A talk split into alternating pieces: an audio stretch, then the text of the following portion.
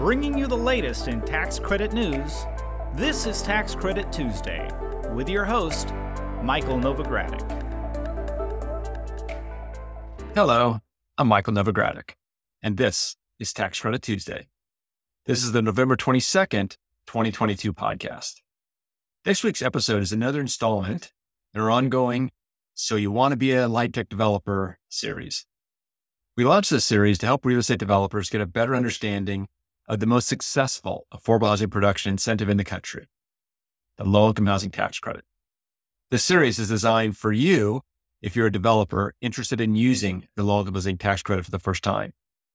Or perhaps you've re- recently started a role with a low income housing tax credit developer and you're tuning in for an introduction to low income housing tax credit basics.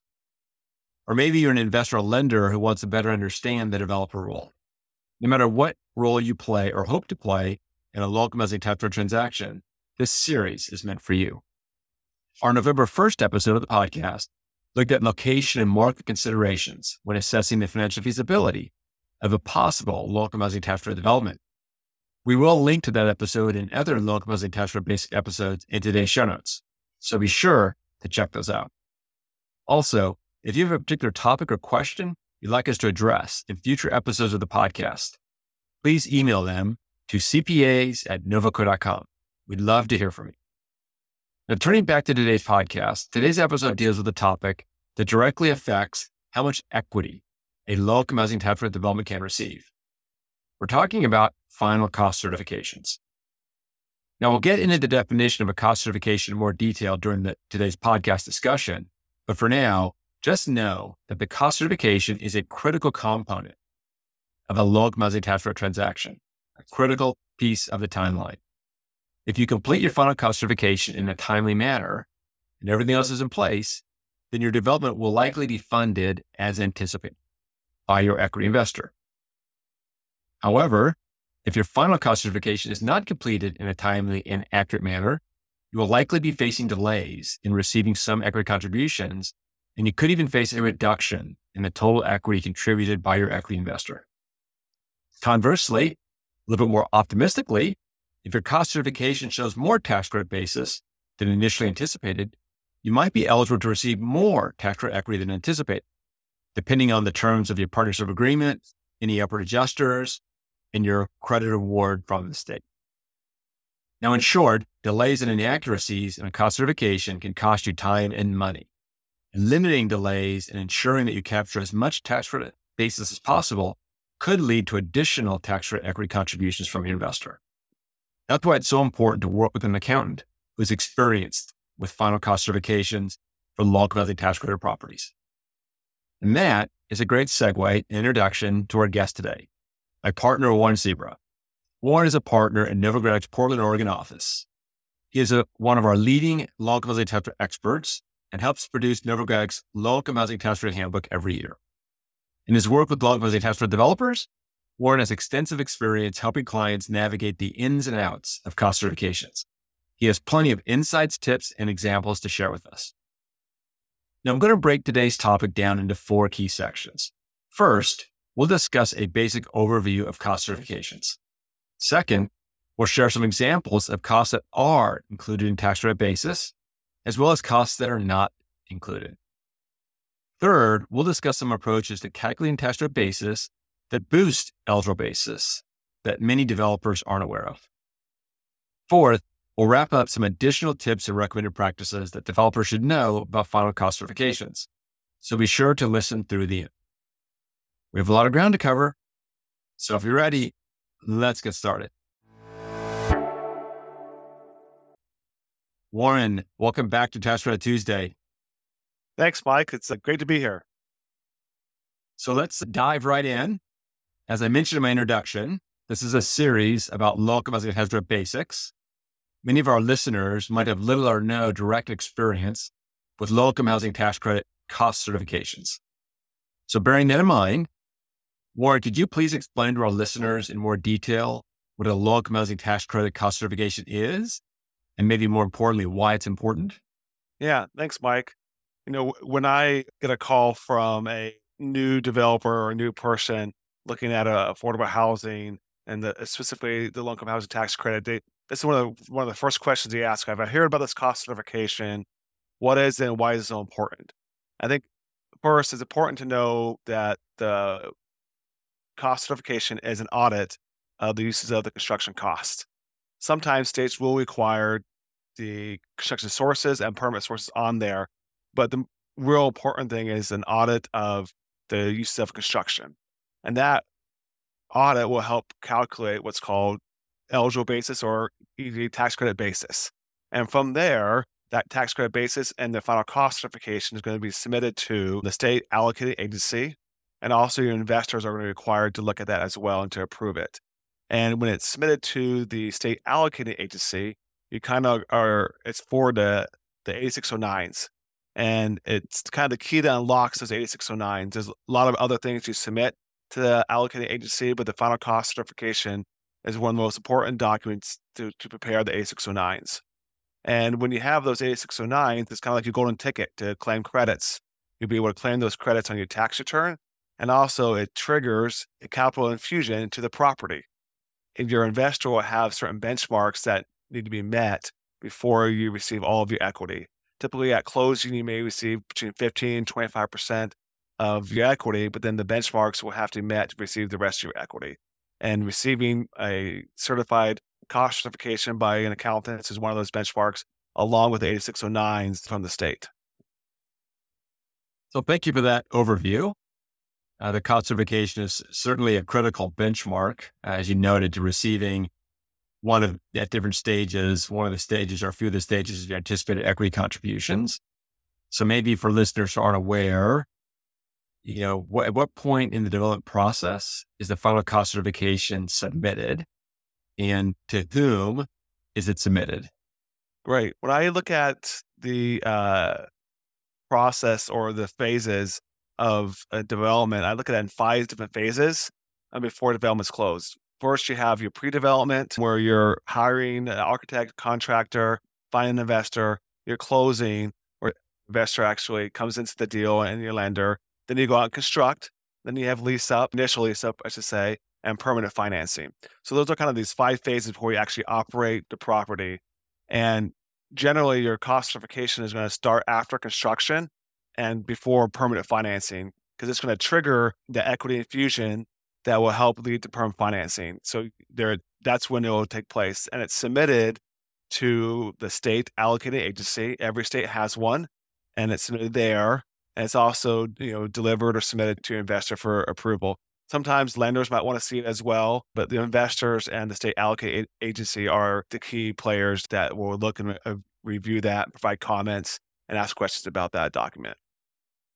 And in terms of the completion of the cost certification, when it's completed and submitted to the state, how often do the equity investors, upon completion of the cost certification, but before and upon submission to the state, before the state actually issues the IRS Forms 8609s, how often do investors give a capital contribution based upon completing the cost certification?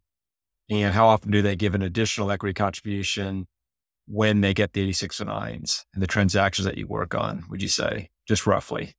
Yeah, I mean, I think those are two key benchmarks. Sometimes they're separate, sometimes together, but I find that they're separate. And, you know, there could be, hey, upon receiving the final cost certification, you get another tick of of the equity and then 8609, another um, uh, infusion of capital. I think that's important to recognize that there could be two separate benchmarks there, even though they kind of are talked about together. Oftentimes they're separated because they want to encourage the developer to get those things done because it's important for their credits delivered to have those 8609s. The final cost certification is not the end all be all. You have to receive those 8609. This is going to get into the bit of the weeds, and this is basics.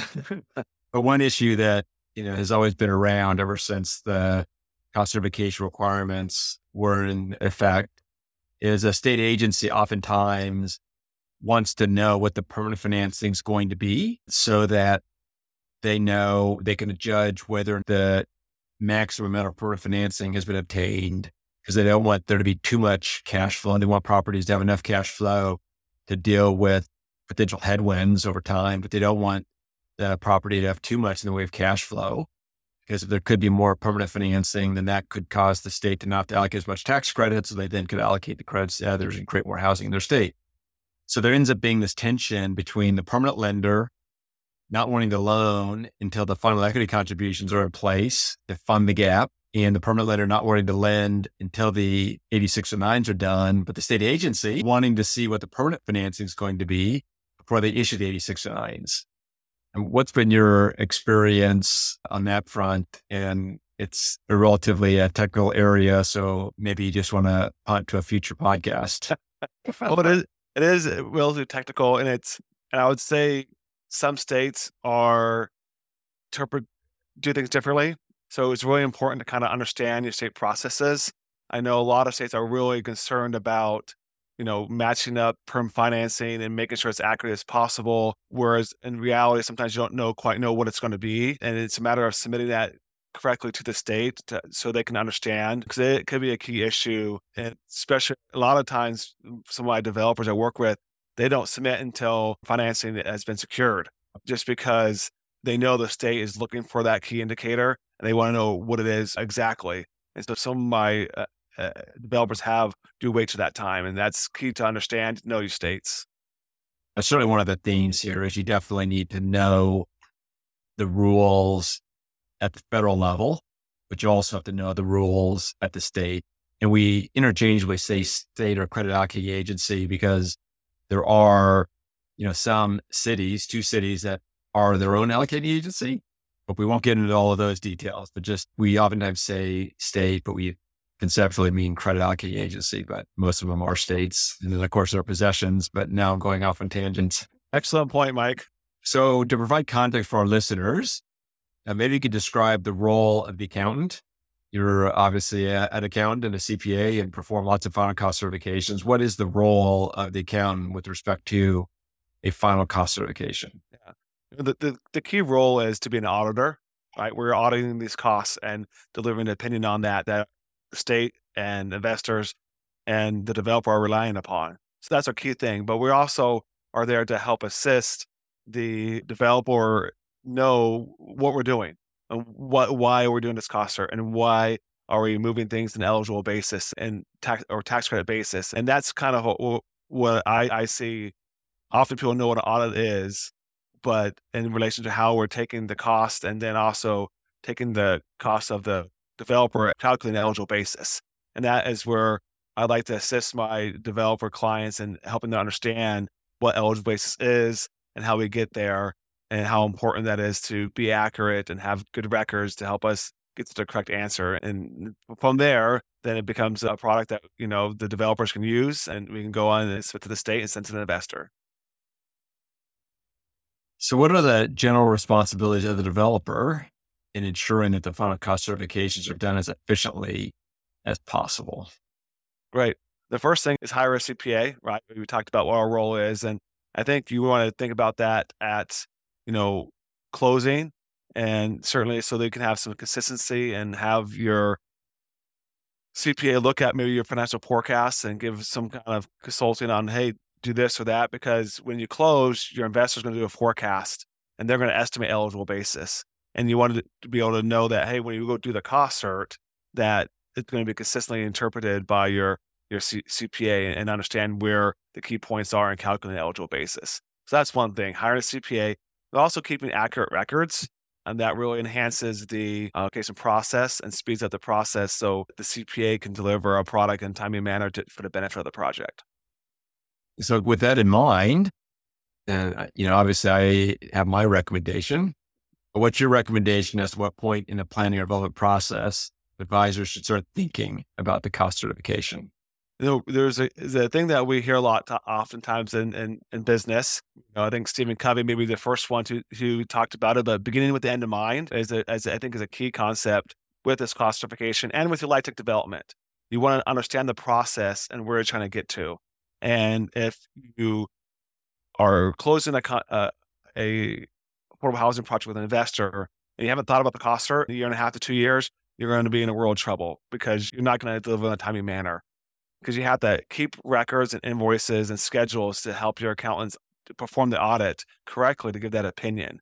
And so if you're not worried about that when you start closing, and beginning construction, your records aren't going to be accurate or they'll be disorganized. And delivering that to your CPAs for their audit review is going to be it's going to be difficult. So you should be thinking about it the day you start your pre-development and keeping accurate records and so you can deliver those cost certs when needed. I mean, in terms of the different categories, you would say on the one hand, make sure a lot of work is done in estimating tax credit basis. So you're capturing as much of it as you can. And then ensure that you're in the course of development, retaining records that are more readily auditable. So that's right. for all uh, uh, great tips. And I also just would a quick tip, Mike, is I see a lot of people being very aggressive at the forecasting phase with eligible basis, and that could put you in a world of hurt because when you do the cost cert, if it's off from your estimates, it means you're getting less equity from your investor. So it's important to to be a, to understand when you can increase your eligible basis during the forecasting because that affects what the projected equity is. Now that's a good advice, good caveat. So I touched on this a little bit in my introduction, and it's obviously a situation every developer wants to avoid. But could you explain in a bit more detail, you know, what can happen if a final cost certification is not completed and submitted on a timely basis? Yeah, absolutely. And we hinted about this in the, one of the first two questions about benchmarks. So in your limited partner agreement, it's going to list out four or five, maybe seven or 10 benchmarks you need to hit to receive your equity. And if your cost is one of those benchmarks, it becomes a timing issue, right? When you deliver that. And if your records are not adequate and you deliver those in, in a disorganized manner to your CPA, it's going to be very challenging for, for the CPA to unravel that and deliver it on time. And there's going to be some delays that could be detrimental to delivering that cost cert because you're trying to get to a perm closing, right? If you're delaying perm closing, you could have extension fees or increase your cost and then, you know, increase interest costs because construction interest is generally higher than permanent loan interest. And so you want to get to that, that point and save your project money by delivering that cost cert on time.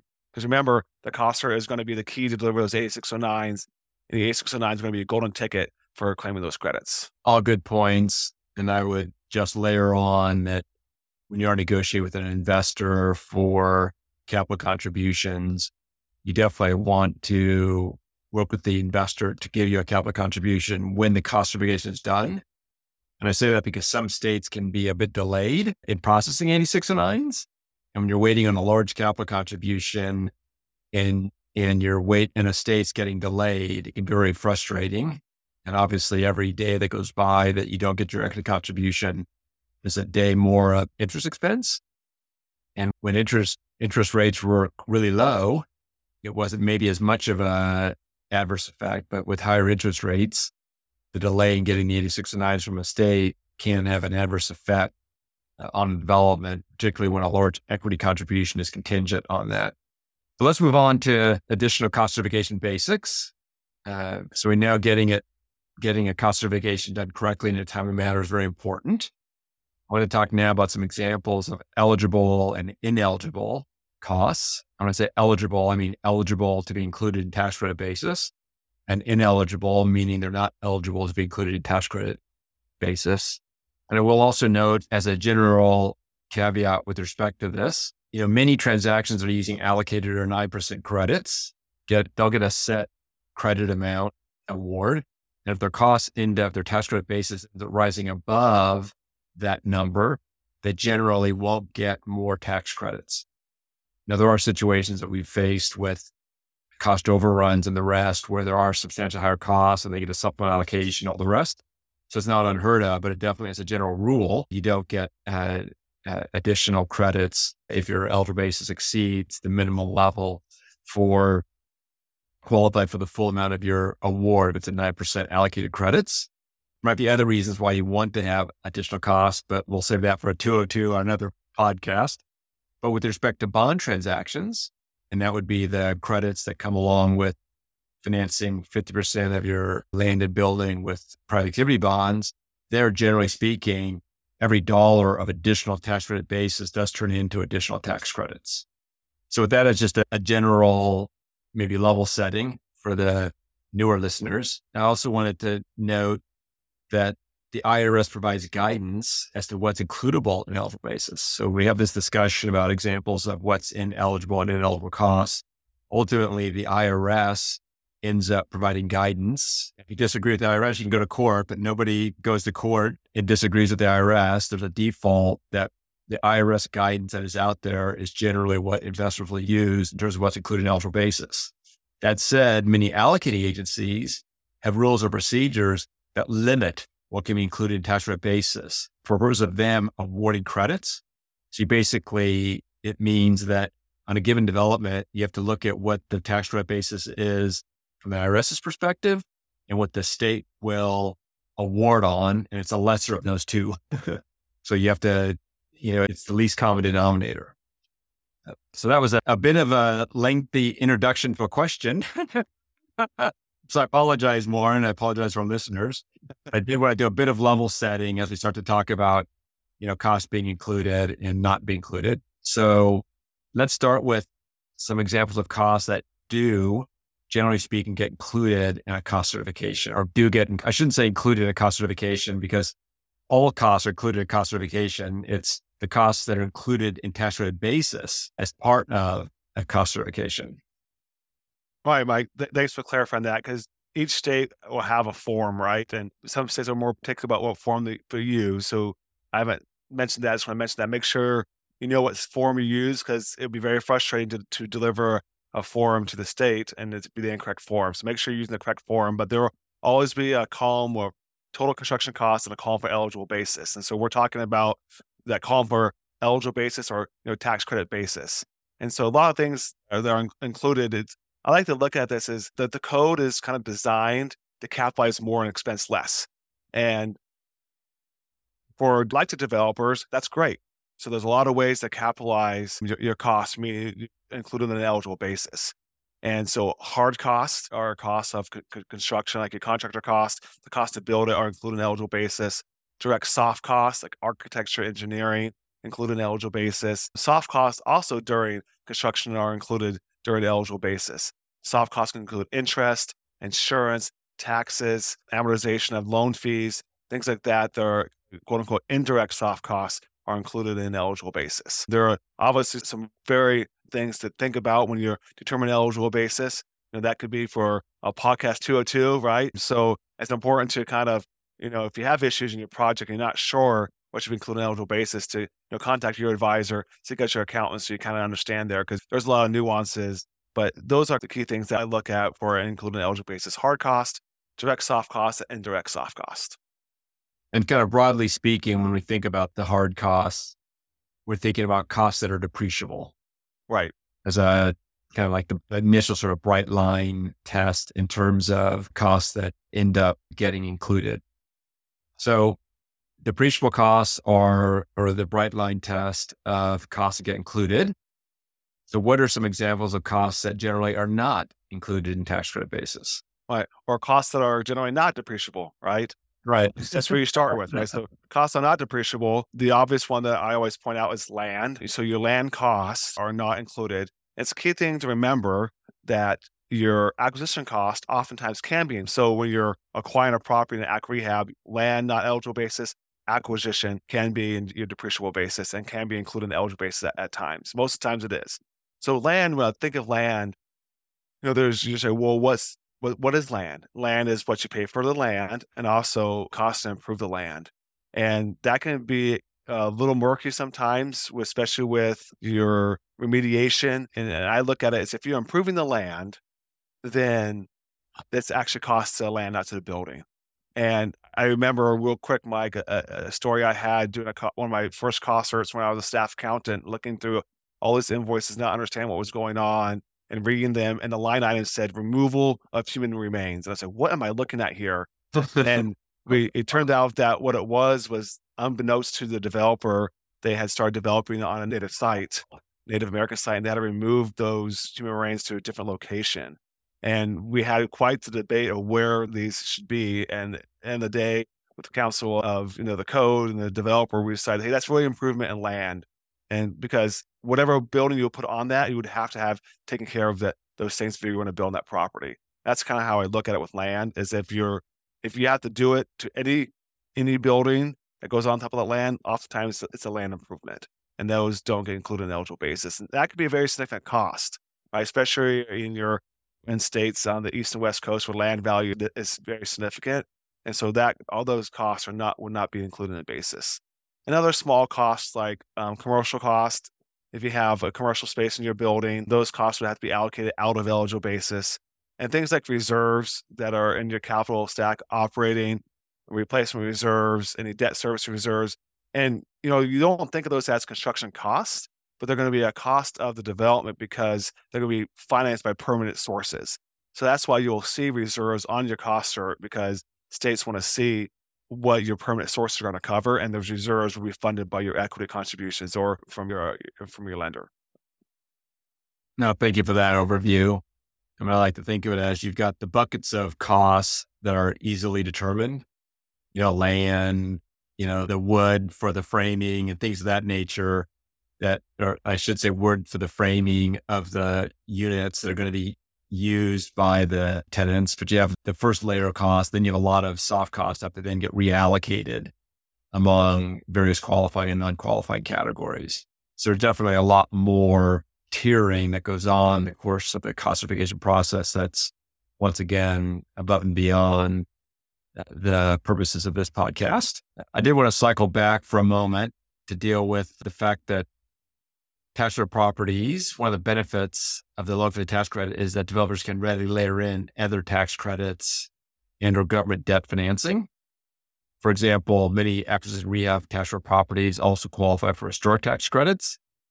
And regarding government debt financing, many tax credit developments also receive financing from the Department of Housing Urban Development or HUD. These additional sources often have cost certification requirements as well.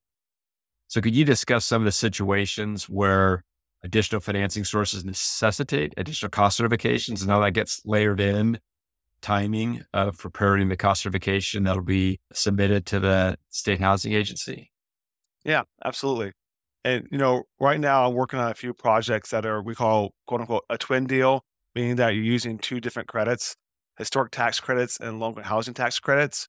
And it's important to, uh, to just to make to clarify one thing is on LIHTC side that cost cert has been submitted to the state. An historic tax credit cost cert, oftentimes it's not submitted to a state agency. More often than not, it's not. It's more submitted to an, an investor. But your investor is invested in historics and LIHTC. And so they may require a cost cert for both. So it's important to figure out what schedule you're going to use. And because for the state housing agency, they're kind of not really concerned about the certification of the historics. They want to see it in the calculation of permanent financing and construction financing. But in terms of it being there and certified by the, the CPA, that they're not concerned about that. So you have to come up with a, a form that's going to correctly deliver a, a, product to your investor that it, it, will that they will be sufficient for the investor. So oftentimes you might have a supplemental schedules or include it in part of the LIHTC cost certification. Sometimes investors might have do two separate ones, separate LIHTC and separate historic cost certification. So it's important to kind of understand that and know what you're dealing dealing with when you deal with a cost certification on a, a twin historic LIHTC deal. With HUD, oftentimes HUD has what's called a mortgage cost cert. Um, but with LIHTC, there's an exception. If you have a LIHTC property, oftentimes you can waive out of that, that certification and that final cost certification. You may have some other things called a contractor certification that you have to do if you're a related party contractor doing a HUD project. So it's important to, to say, hey, do you have a HUD project? Do I have this cost certification requirement for HUD? Slide Tech, probably not, but you may have some other requirements to submit to HUD if you're a related party contractor.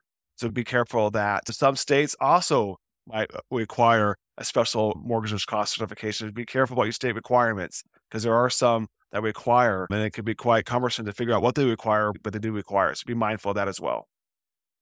So thank you for that. There's a lot more we could talk about there. Oh, yeah. We'll, we'll keep moving here. Okay. So there are some ways to enhance eligible basis that many listeners may not be aware of. And ideally, a developer incorporates these approaches at the very beginning of development. In that way, they can include as much of the additional tax credits that they will ultimately be eligible for in the associate equity financing and their initial budgeting, their initial forecasting. With that said, could you share a couple of the ways that developers can increase tax credit basis that are less a function of classification of costs, but more a function of accounting methodology and the ways in which Section 42 operates.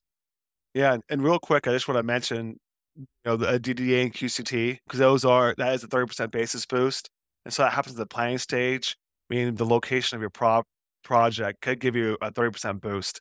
A lot of developers know about that. I just want to mention that's a way to boost your project. A lot of projects do qualify for that. So keep in mind the 130% boost could enhance your eligible basis. But on the technical accounting side, I think I look at what's called a TACPAC rule, and this would apply for acq rehab projects where you're allowed to start taking, and it's important to realize your acquisition and your rehab credits are taken concurrently in the same year. So you, might, you may acquire your property a year or so before you complete your rehab, but what the, act, the TACPAC rule allows you to, uh, under certain circumstances and following some technical rules, and we won't get into the minutia of that, but would, if you follow the rules, you can go back the date you acquire your property to start claiming an eligible basis. So, for example, if your rehab was done, completed in, in November of 2022, but you purchased a property in May of 2021, in theory, it's possible if you have lease up and you have tenants that are in the project, you could start claiming your credits in January of 2022. So that's one a rule that you really have to be aware of when you're doing an acquisition rehab project. It's quite complicated because it involves keeping track of the units that are leased up. And sometimes it, when you are doing acq rehab, there's tenants moving in and out of units and changing units. So it takes a lot of planning consideration to make sure you are doing the best way to enhance your credit delivery to your investor. And as we talked about before, if you have you know increased basis delivered, you get more equity, and that capital infusion can really be a benefit to the project. And um, another would be um, 263A, the avoided cost, where you can make an election to take your operating cost and capitalize it to basis, and therefore include an eligible basis. So those are kind of two other factors. Just curious, Mike, do you know of any other things? Well, there's, I think those two are probably enough for our listeners at least whet their appetite. Okay. well, if you, okay. And I just would say that, you know, rather than talk about some additional methodologies or different additional ways in which credit basis could be enhanced or tax credits could be enhanced, I'd probably just emphasize the fact that this is something you do want to include in your original projection. Because like when you mentioned the tack back rule and the ability to start claiming credits earlier in the year, that will lead to a lot more credits in the first year of the 10 year, really 10 year plus school spillover credits, year 11 credit stream. And you want to ensure that your investor sees that uh, schedule because they'll end up being able to pay a slightly higher equity price. And then similarly on this avoided cost capitalization rule, the substitute cost rule that can increase tax credit basis, you want to get that in to the initial estimates so once again, you're projecting a higher tax credit basis. And then you're, when you apply for the state for credits, you can potentially qualify initially for more credits and get your investor to commit to buy the additional credit at the beginning. So let's uh, now move on to more of our sort of tips and recommended practices portion of the topic. There's a lot of tips I know that you have for developers with respect to cost certifications, but maybe you could just share a couple that you would think, okay, this is something that if I only name one, two, or three top cost certification tips, this is what they would be. Yeah. And this one tip that I have, it's based upon many years of experience. Oftentimes you'll see in the accounting department, they'll have uh, an accountant over development and an accountant over, you know, operations. And development, the, the person over accounting development might be the developer themselves. And they'll keep a schedule of all the development, but it won't be recorded in the general ledger during that time. And then they'll record all the adjustments, uh, you know, two years after the development. What that leads to is just confusion, meaning that it's like, okay, what was this transaction that happened, you know, 18 months ago? So I think the tip is to kind of, it's okay to have your development on a spreadsheet. A lot of developers use that to keep track of each draw. That's perfectly fine. But to find a way to have that included in the general ledger and record it correctly. So when sometimes at the cost certification, it's clear what, what took, took place because uh, the, transaction that happened, you just might not remember, you know, 18 to two years ago when you started doing the cost So that's one tip is to try to merge that into a, a, a, general ledger as soon as possible. Sometimes it's more difficult than it can be, but it's worth it if you're trying to deliver that cost on time. Also, another tip is it's kind of self-serving, but I think it's important is to keep your accountants up to date on the project. And if there are transactions that occur, especially at the closing, that are quite unusual, that might need some clarification on the accounting side, and because oftentimes you'll see it's not told to the accountant, and then when it comes to record at the cost verification time, there's things that might need to be explained and changed where was that wasn't the situation back in two years ago. So I think letting your accountant know about those unique transactions before the cost certification is also a key point. So I don't like talking about negative things, but I will break that rule when talking about negative things. We'll avoid negative things. Maybe you could discuss some common pitfalls for developers so those listening can learn from others and learn vicariously as opposed to learning from uh, their own personal experience. Yeah. And I think a common pitfall is if you're an experienced developer and you're jumping into LIHTC development, you may have an account that you've used often, and you, need to make sure that accountant is experienced because it could be a quite hard thing to, to learn at first. An experienced accountant to do a cost is really important because it's a very unique niche and to have someone experience is really, really important. But also, you know, I think the pitfalls is what I talked about in the earlier thing tips is having not having ad- adequate records. Because remember, this is going to be an audit process. And so you need to deliver a, a quality documentation to your accountant so they can s- efficiently do the audit. And if it's not delivered in, a, in, a, in an efficient way, it can lead to delays in that delivery of the, of the cost certs. So that's what I would say is back to my original thing is having adequate records kept so you can deliver it to your CPA and they can get started as soon as possible.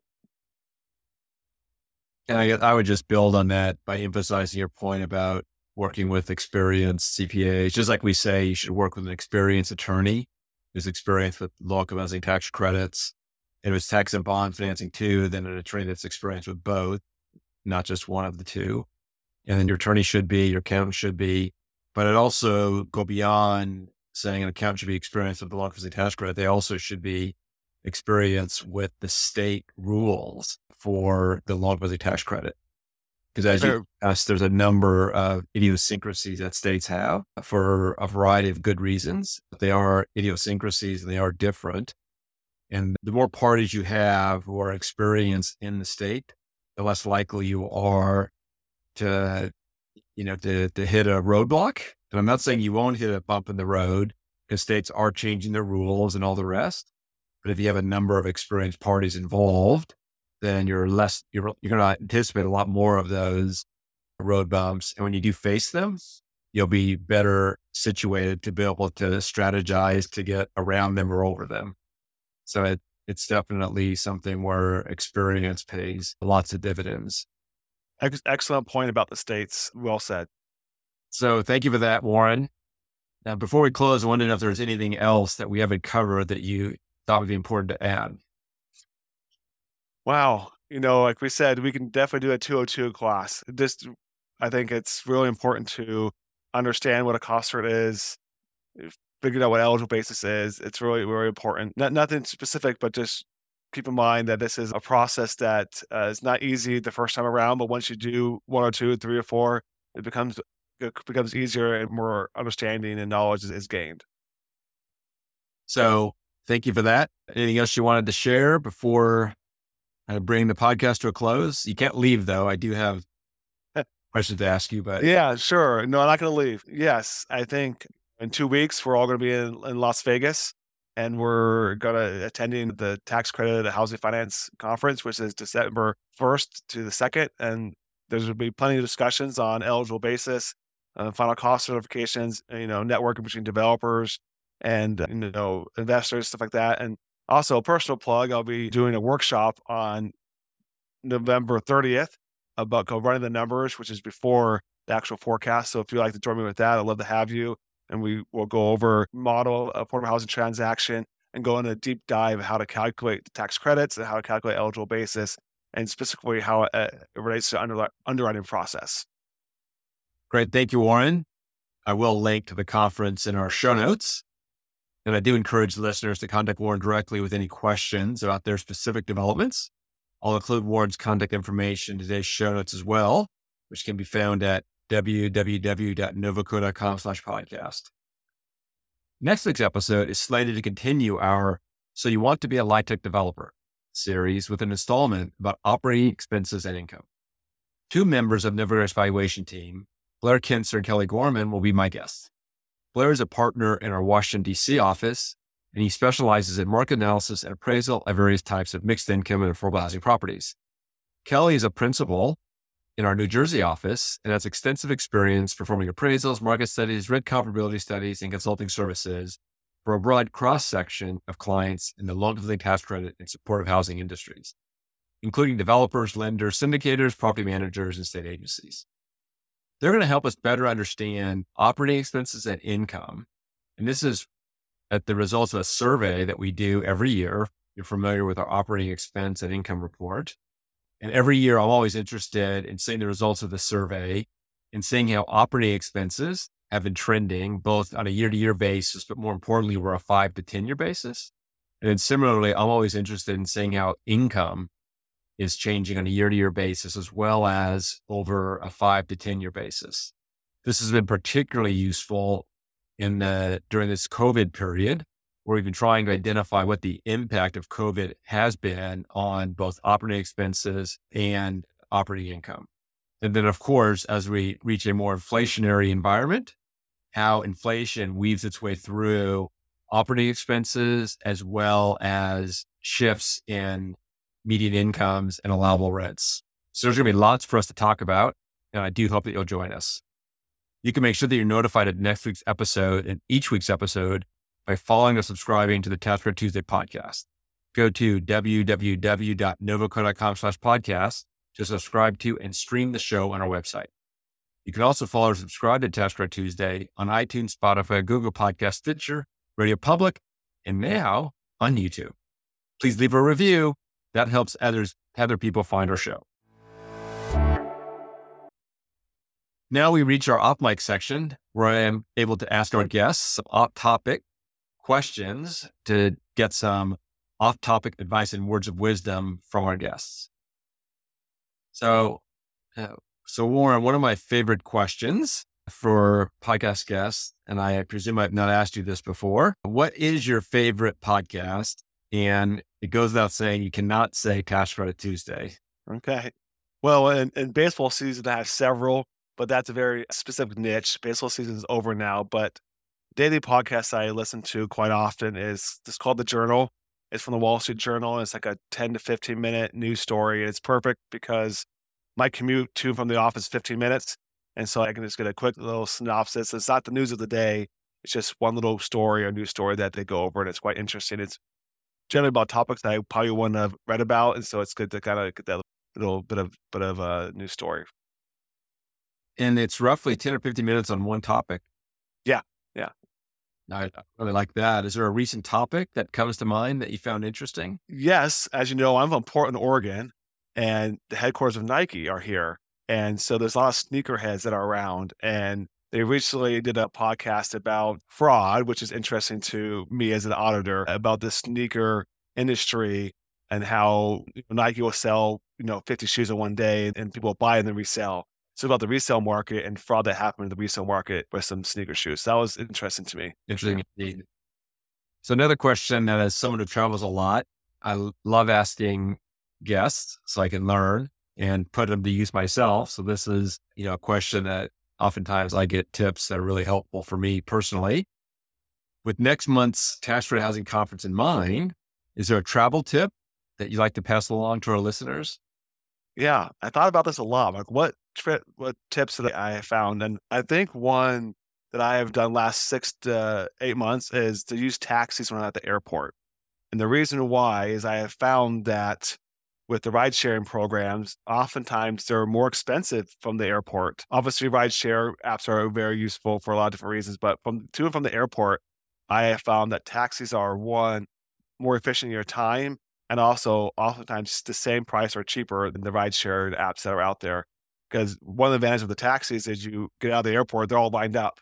Whereas an Uber or Lyft, you have to call them. So they, say, hey, it takes two minutes, which really reality is 10 minutes. So I've gone back to my taxi use especially in the airports when I'm traveling. But I'm curious, Mike, you're a prolific traveler, uh, more so than anyone I know. What are what are some of your travel tips that, that I can uh, apply to my my routine? Well, I'll start by saying I do like your point about the taxis because I, as you mentioned, now with the way in which ride sharing's work and the rest and the extensive use of ride sharing led to a decrease in demand for taxis. So now I suspect that your average wait time for taxis has dropped dramatically. So that's something I'm going to have to be, uh, think a little bit more about in terms of my traveling. So I'll definitely, you know, put that tip to mind. But, you know, for me, the sort of number one travel tip really is a, a travel hack or anything. It's more just, you know, when you get to the airport, be prepared to be late, be prepared to deal with delays, be prepared for lines and all the rest. And, you know, I like to say, pack your patience. And, you know, for years of traveling, I wasn't the best at packing my patience. And then there was one trip that I had where I ended up, and this could even happen today. This is back when airlines could do things like this and it wasn't, you know, people didn't object quite as much, where I ended up flying to San Antonio and the plane got diverted because of thunderstorms to Austin. And we got to Austin at like one or two in the morning. We stayed on the plane until four or five in the morning or something. And then we flew on to San Antonio. So we never got off the plane in Austin. And then I got to San Antonio and it was, you know, it was, you know, it was the morning. And then I got to the hotel and I couldn't check in yet. And then I went and spoke at the conference I was there to speak at. So needless to say, I was tired by the end of the day. But it was just at some time during the night, eh, sitting in the airplane in Austin, I sort of came to grips with the fact that I just had to uh, kind of go with the flow. Uh, and ever since then, I made sure to pack, you know, number to basically pack to be able to deal with delays and be functional. So now I, you know, I, wherever I am, really your office is with you. So I'm able just to go and not be so focused on are you on schedule, are you not? It's more, you know, I'm here and available. So when you're ready for me, I'll get on the plane. When the plane's ready to take off, I'll be ready and not be too focused on is there a delay, is there not a delay, and just be a little more mindful. And as a consequence, use the time more effectively. So it's not really a hack. It's really an approach. It's a mental outlook for travel, but it's definitely one that has done me very well. And as a consequence, the travel can be a lot more productive and more enjoyable Yeah. that's a great approach, Mike. Great approach. So thank you for that. And thank you again, Warren, for joining me. And once again, to our listeners, Warren's email will be in our show notes. So please feel free to reach out to him. And also to our listeners, I'm Mike Novogradac. Thanks for listening. This weekly podcast has been brought to you by Novogradac and Company LLP. Archived podcasts are available online at www.novoco.com forward slash podcast or by subscribing to the Tax Credit Tuesday podcast in iTunes. You can find related links referenced in this podcast in our show notes at www.novoco.com forward slash podcast. Novogradac and Company LLP is a national certified public accounting and consulting firm with offices nationwide. Learn more about our professional services at www.novoco.com.